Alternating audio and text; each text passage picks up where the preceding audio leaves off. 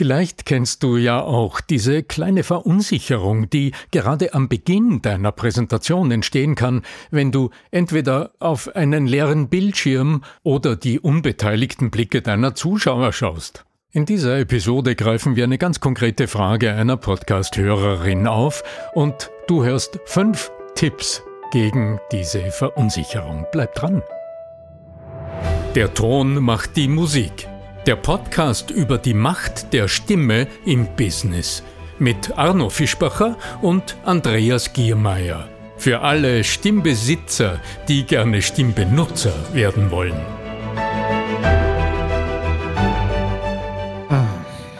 Noch so ein Vortrag. Was wird der mir jetzt wohl erzählen? Boah, ist das langweilig.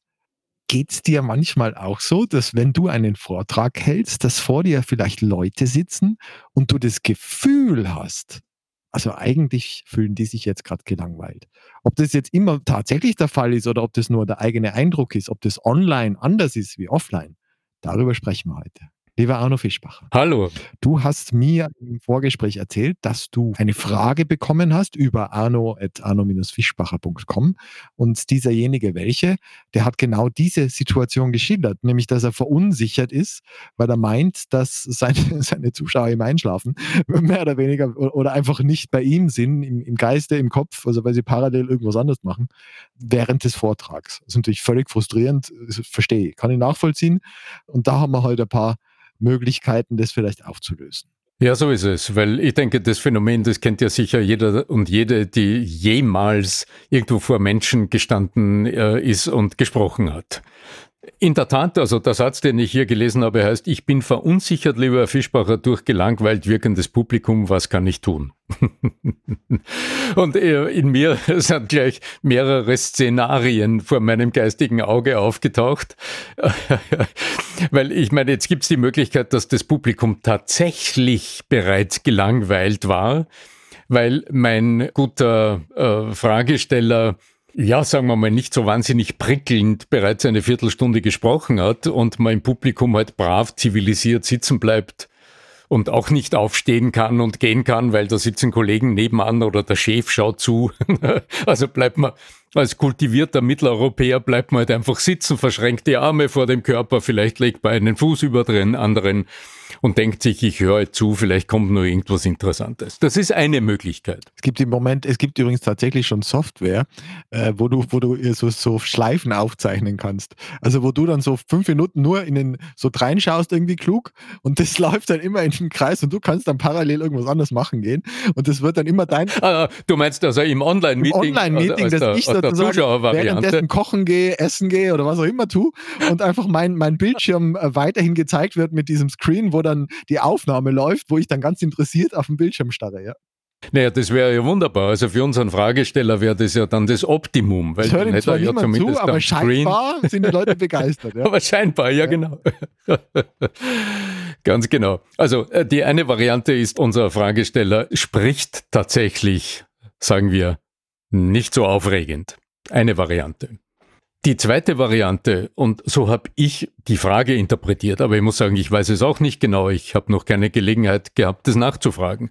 Die zweite Variante allerdings ist, dass unser Fragesteller durchaus, sagen wir, mit Verve und mit Energie auf die Bühne geht und halt irgendwie zu sprechen beginnt und das Publikum sieht und die schauen ihn alle so an, ja, wie zuerst erzählt.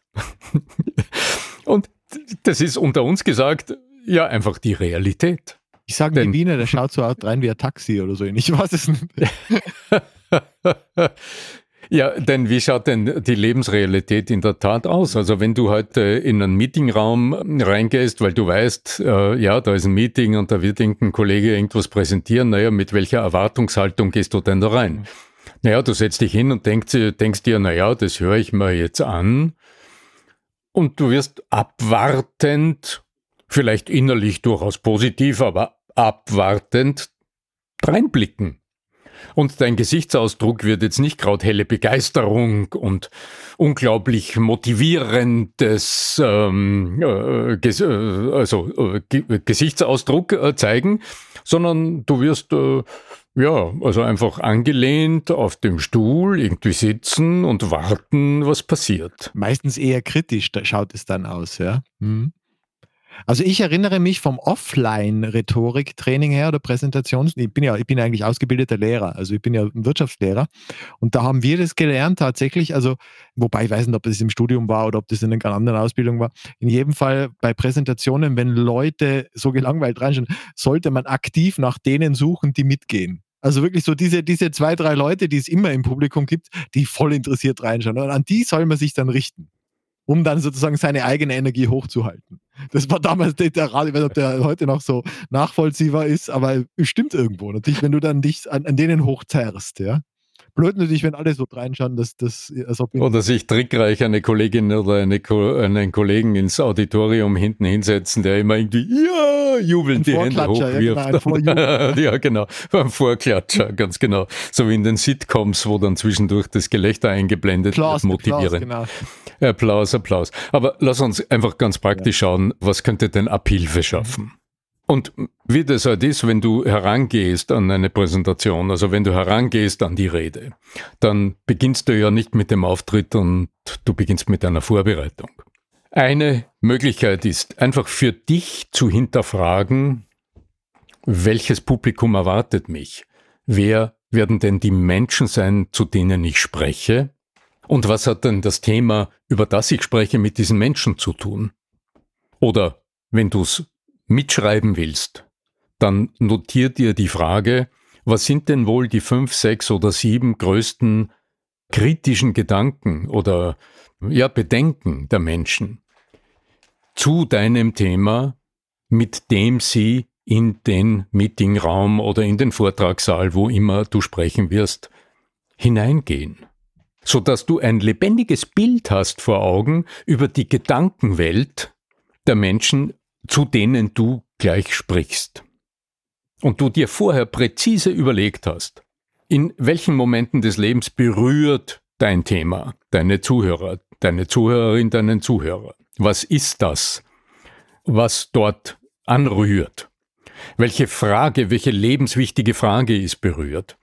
Oder welche Problematik, die dort täglich auftaucht, ist von dem berührt, worüber du sprichst?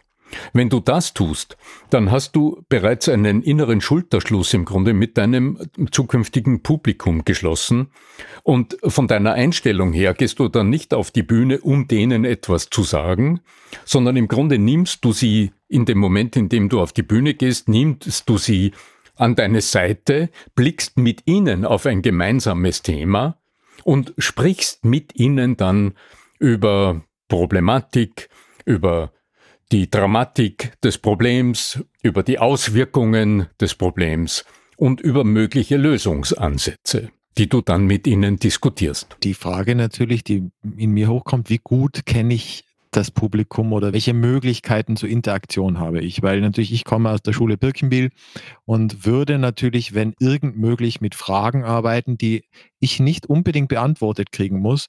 Aber ich kann beispielsweise, wenn ich weiß, in welcher Welt die Leute unterwegs sind, am Anfang mehrere Fragen einstreuen. Zum Beispiel irgendwas aus dem Thema rausgreifen, das ich heute behandeln werde und zu einem spezifischen Punkt, der für Sie spannend ist, eine Frage in den Raum stellen. Und sagen wir 3, 4 so Fragen in den Raum stellen, die dann beantwortet werden. Das Tolle ist ja dieses Loop-Prinzip dahinter, dass unser Gehirn in dem Moment, wo da so ein Loop aufgemacht wird, also eine Frage gestellt wird, dann wollen wir die Antwort haben. Das gibt es ja auch in diesen Quiz-Shows, wo dann irgendeine Frage gestellt wird, wo du davor gedacht hast, das will ich nicht wissen, habe ich nie gewusst und jetzt auf einmal interessiert es mich. Weil in dieser Quizshow diese Frage. Und genau so funktioniert unser Gehirn. Und wenn wir jetzt die Möglichkeit, ich sage jetzt immer, das kommt auf Setting drauf an. Wenn es in dieser Unternehmung völlig unüblich ist, geht es halt nicht. Aber wenn ich die Möglichkeit habe, diese Fragen gleich am Anfang des Vortrags in den Raum zu stellen, dann glaube ich, oder ist ja auch nachweisbar, es gibt Studien dazu, Ellen Langer, USA, Harvard, ja, die hat das erforscht, dass wenn du den Leuten die Fragen vorausschickst, dass die sich, ich glaube, es war bis zu 80% mehr haben merken können von dem, was im Vortrag dann drinnen referiert worden ist, als wenn nicht. weil dieser Fragereiz einfach so spannend, der löst so, es ist so wie ein Paket, wir geben den Leuten zuige Pakete, die sie nicht verstehen können. Und dadurch lüften wir schon einmal, wir lassen schon einmal einen Einblick geben in dem, was in dem Paket kommen wird. Und dadurch sind sie viel gespannter. Das kommt jetzt so aus dieser Unterrichtsforschung, aus dieser Didaktik, aber auch schon aus der Erwachsenendidaktik auch. Und ich denke mal, das könnte da vielleicht auch hilfreich sein.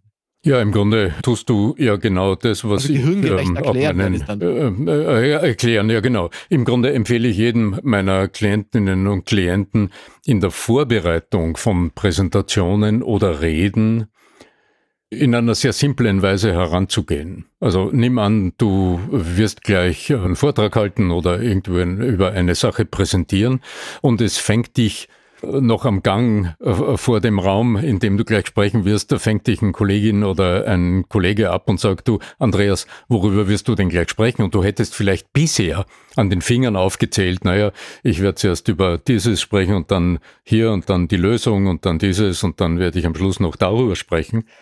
Tu es umgekehrt, sondern sag, ich werde Antworten auf folgende Fragen geben. Und dann zählst du die 3 bis 5 Fragen herunter, die du im Lauf deines Vortrages, deiner Präsentation beantworten wirst. Du sprichst also eine Frage nach der anderen. Und wenn du das erste Mal tust, wirst du bemerken, wenn du dir die Fragen notierst in deiner Vorbereitung, dann fallen dir wahrscheinlich einmal unstrukturiert Fragen ein. Welches wird denn die Eröffnungsfrage sein? Du wirst nicht mit einer Frage nach dem Detail beginnen, sondern du wirst als allererste Frage immer eine Globalfrage in den Raum stellen. Du wirst als allererster mit deiner ersten Frage immer die Sachlage, die Problematik, das, worum es geht, das, warum wir heute überhaupt hier sind, das, was die Dramatik dieses Themas ausmacht. Also diese große erste Frage wirst du stellen und aus der wird sich logischerweise eine zweite Frage ergeben. Also wenn wir jetzt über die Frage reden, wie kann ich mit meinem Gefühl umgehen, dass das Publikum gelangweilt mich anschaut, dann wird sich als nächster die Frage stellen, naja, wie schaut es denn aus der Sicht des Publikums aus? Und dann ergibt sich vielleicht die Frage, wenn aber jetzt das Publikum vielleicht wirklich nicht so gut drauf ist, was kannst du denn tun, damit das Publikum am Anfang schon elektrisiert ist von deinen ersten Worten? Kommt voll auf das Setting drauf an. Ich meine, wenn ich die Möglichkeit habe, ich kann ja sogar mit Musik arbeiten. Ich kann ja es kommt ja immer, wenn ich jetzt natürlich in einer Bankpräsentation bin, ist das ja völlig was anderes, als wenn ich jetzt tatsächlich da einfach ein Publikum habe, wo ich vielleicht am Anfang ein bisschen, ja, jetzt stehen wir auf, machen wir uns an. Es gibt ja unterschiedliche Vortragsmöglichkeiten. Naja, denkst Andreas, ich denke, die Settings sind in Wahrheit nicht so unterschiedlich, denn sie hängen von dir ab.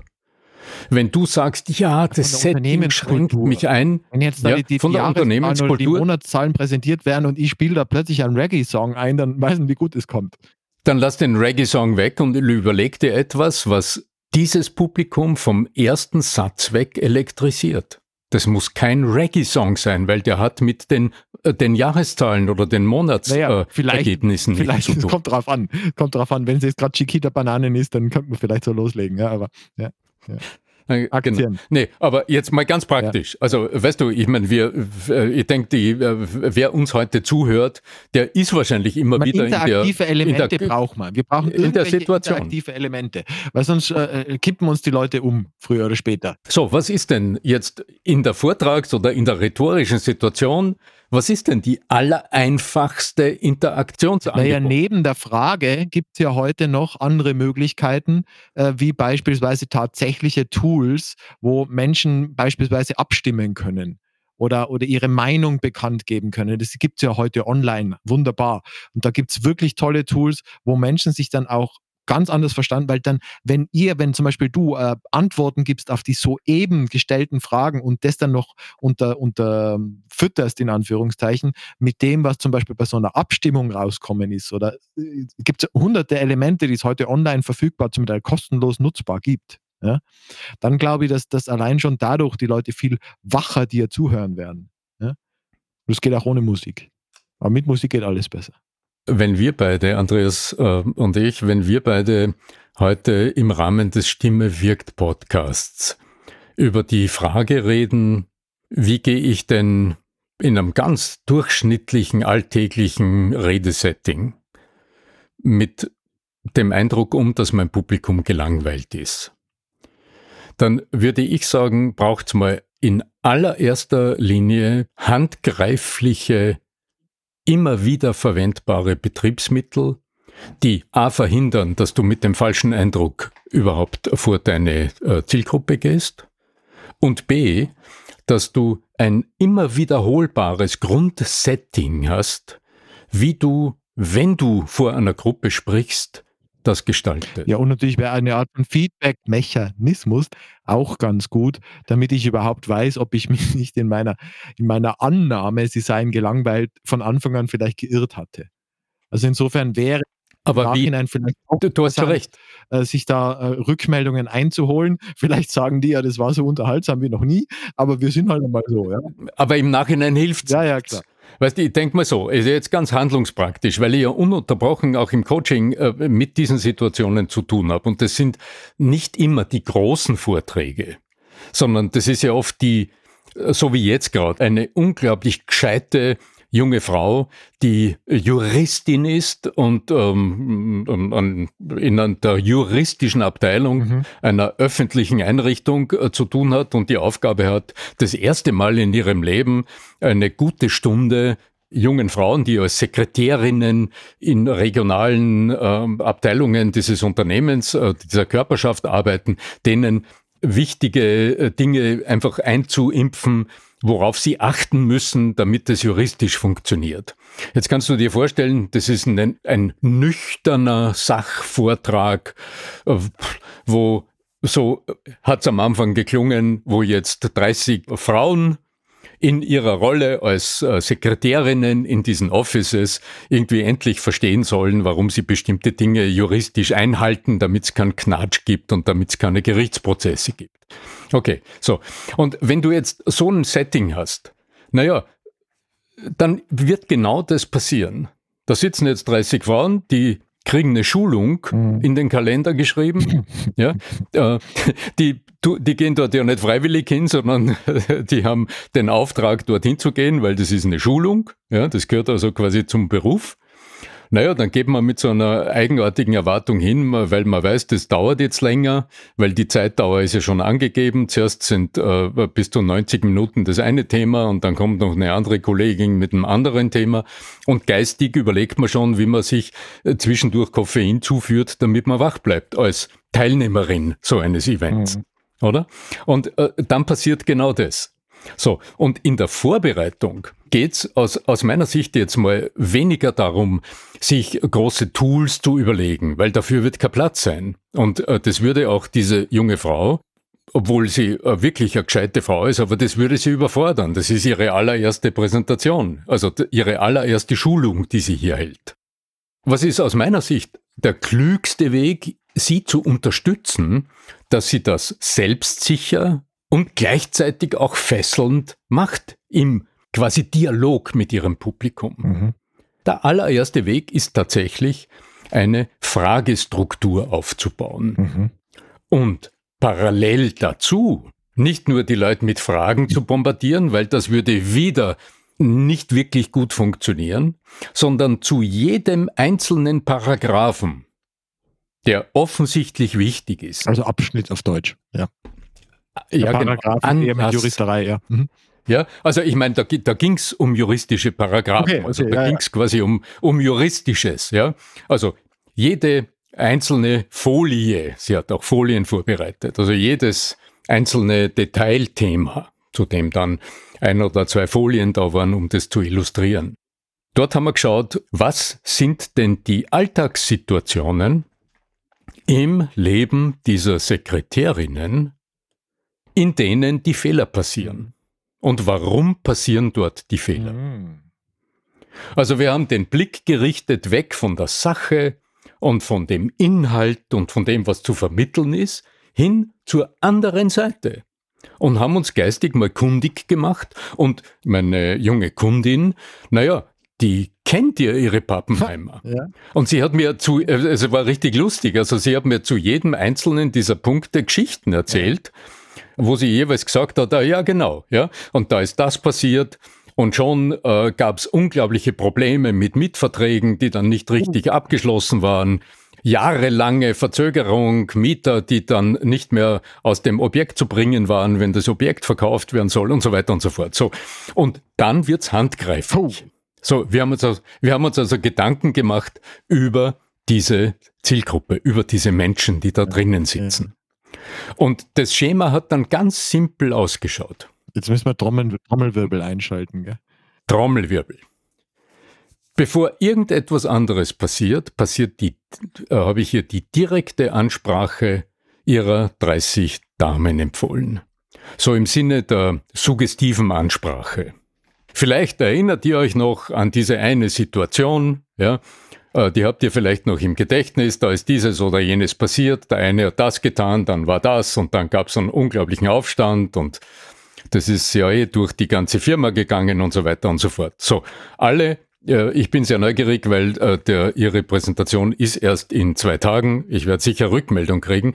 Aber indem wir es durchgespielt haben und geprobt haben, war bereits ablesbar, dass allein Ihre innere Haltung, in der Sie Ihr Publikum anschaut, eine völlig veränderte ist, von der Körpersprache her, von der Sprechweise her, da funkeln die Augen, weil man weiß, man kriegt sofort aus dem Publikum Rückmeldung, man kriegt Blicke und wahrscheinlich auch Laute, ja, also Menschen reden ja dann, die sagen ja genau, ja, und das Publikum lebt plötzlich und es ist plötzlich nicht mehr ein Publikum, sondern es sind 30 Individuen, die dich anschauen und die genau wissen, du weißt, dass sie wissen, dass du weißt, dass sie wissen, etc. Ja? Und dann ist Kontakt, menschlicher Kontakt hergestellt. Das Resultat ist frappierend. Die Sprechweise verändert sich. Du hörst wohlportioniertes Sprechen. Nach jedem Satz eine Reaktionspause.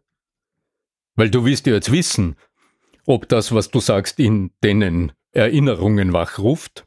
Du willst plötzlich wissen, ob sie nicken und sich erinnern. Also das heißt, der gesamte Habitus dieser jungen Frau im Sprechen hat sich verändert. Und dann haben wir gesagt, wenn das getan ist, das sind wenige Sätze, mit denen du in einer suggestiven Art und Weise Menschen an etwas erinnerst, ihre Vorstellung auf etwas richtet, im Sinne von, stellt euch vor oder angenommen, bei dir passiert dieses, die Tür geht auf, es kommt jemand rein und sagt, ich will gerne dieses. Ja? Also einfach suggestiv, ein suggestiver Einstieg. Wenn das gesetzt ist, dann braucht es eine kluge und überlegte Frage. Und diese Fragen haben wir wirklich gut überlegt. Und diese Fragen bilden in ganz kurzer Zeit, dann das Rückgrat der Framework auf Neudeutsch. So ist es. Ja. Und auch, weil es ja galt, mit einigen Folien zu hantieren, sie hat sofort verstanden, dass es keinen Sinn macht, die Folie einzublenden, und dann dazu zu sprechen. Sondern es erschien plötzlich völlig logisch. Also als wäre es immer schon so gewesen, ja? Dass du zuerst in deinen Zuhörern ein Thema wach machst, dann stellst du eine Frage. Warum aber lohnt es denn, das anders zu tun? Und dann kannst du als Antwort, klick, die Folie zeigen. Mhm. So, und jetzt ist der Blick des Publikums auf die Folie gerichtet, wenn dort zum Beispiel die 3 möglichen Alternativen auf der Folie aufgezeichnet sind oder das Bild zu sehen ist, das eine Antwort bietet. Und dann kannst du in Ruhe abwarten, dass dein Publikum mal schaut, was dort steht, ja, also das einfach liest und versteht. Und dann bekräftigst du mit deinen nachfolgenden Worten, warum es richtig ist, was Sie jetzt gerade auf der Folie gesehen haben. So haben wir das abgearbeitet. Und es war interessant zu sehen, wie diese anfängliche Schau, sie hat mich ja gebucht, damit sie Sicherheit gewinnt, aber gleichzeitig hat sie gesagt, ich schaffe das nie und ich habe noch nie und ich muss aber, Herr Fischbacher, ja, ich bin nervös und wie soll ich das schaffen? Und so, ja. Und es war lustig zu sehen, wie allein durch diese inhaltlich andere Herangehensweise, also weg von dem, wie muss ich's richtig machen und was muss ich sagen und ich muss mir das aufschreiben und dann lerne ich es vielleicht auswendig, hin zu einfach dem wachen Blick aufs Publikum und immer wieder dort zuerst die Geschichte wecken, die Assoziation wecken, die Problematik aufpoppen lassen und wenn das geschehen ist, aus dem heraus eine Frage stellen, die schon mal zum Denken anregt, ne? Und dann geht's darum, auch Antworten auf diese Frage zu geben und so entsteht eine wunderbare Gliederung und die Verunsicherung ist weg. Und vor allem der allererste Moment des Sprechens funktioniert dann ganz anders. Das ist dann nicht ein Raufgehen und so wie man es immer erlebt, wir haben schon oft drüber gesprochen, schönen Nachmittag, liebe Kolleginnen, mein Name ist und wir tun heute dieses und so weiter, also dieser formelle Einstieg, sondern das wird ganz sicher, ich bin schon sehr neugierig auf die Rückmeldung, das wird sicher ein kleines Feuerwerk am Anfang sein, weil unsere Zuhörer und Zuhörerinnen immer wieder überrascht sind, wenn ein Vortrag, eine Schulung nicht mit dem üblichen Standard beginnt. Allein dadurch schon hast du die Aufmerksamkeit gewonnen. Also es ist ein Überraschungseffekt. Weil Menschen einfach in Mustern denken, ja. Lieber Arno Fischbacher, ich bedanke mich für die ausführliche Initialzündung für jeden guten Vortrag da draußen und möchte am Ende auch gerne noch darauf hinweisen, dass wir uns freuen, wenn ihr uns auf Apple Podcast, auf egal wo ihr uns hört, die Plattform eurer Wahl, wir sind auf allen Spotify, wo immer, genau. Uns positive Nachrichten hinterlassen könnt, bewertet, damit uns auch mehr und noch mehr an Zuhörerinnen und Zuhörern finden können. Alles Liebe in eure Richtung und die letzten Worte wie immer von dir. Ja, genau, die salbungsvollen letzten Worte, genau. Ja, wenn es um die Stimme geht, bunt ist das Feld an Möglichkeiten, deine stimmliche Wirkung zu beeinflussen. Ja, ich wünsche euch gutes Gelingen, angenehme Auftritte, ein höchst inspiriertes und lebendiges Publikum. Möge die Macht der Stimme mit euch sein. Euer Arno Fischbacher.